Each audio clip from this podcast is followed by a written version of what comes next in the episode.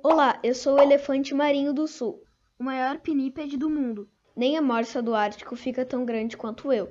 Os machos adultos da minha espécie podem atingir quase 6 metros de comprimento e mais de 3 toneladas e meia de massa corporal. Credo, meu! As fêmeas da minha espécie são mais elegantes, atingindo apenas entre 400 e 800 quilos. Bah, bem levinhas.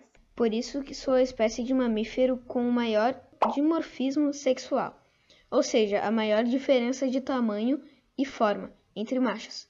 E fêmeas, os machos também se diferenciam pela presença de uma pequena probóscide que é um tipo de trombinha.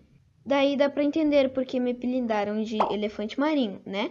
Aham. Já os biólogos me chamam de mironga leonina. Jaca torta. Somos excelentes mergulhadores, podendo chegar ao próximo dos 2 mil metros de profundidade e ficar por até duas horas sem subir à superfície para respirar. Haja fôlego. Adoramos comer diversas espécies de lulas e peixes. Nham, nham. Passamos cerca de 80% do nosso ciclo anual no mar, em busca de comida, estocando muita energia para a estação reprodutiva, um dos momentos que voltamos para a Terra.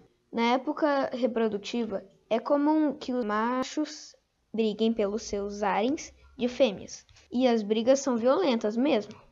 Não é brincadeira. Cruz, credo. Existe uma outra época em que voltamos para a Terra também, que é quando realizamos a muda. Já ouviu falar desse termo? É uma troca de pelagem que realizamos anualmente e ocorre em blocos, ou seja, grandes pedaços da nossa pelagem. Se desprendem e ficamos com esse aspecto horroroso, todo descascado, mas depois cresce uma pelagem novinha em folha e ficamos lindões de novo.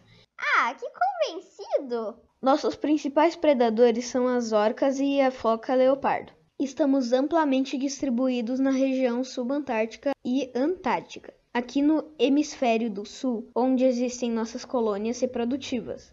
Durante nossas migrações, alguns indivíduos jovens podem se dispersar bastante ao norte, podendo chegar até o Brasil e aparecer nas praias do litoral gaúcho. Saca só. Além do Rio Grande do Sul, já foi registrado em vários locais do Brasil, incluindo até Fernando de Noronha, no final da década de 1980. Noronha, hein? Que tal? Então fica de olho que sempre tem a chance de um de nós aparecer pelo litoral gaúcho no inverno. A Duide. Valeu, galera! Era o Wilson. Abração do elefante. Fui!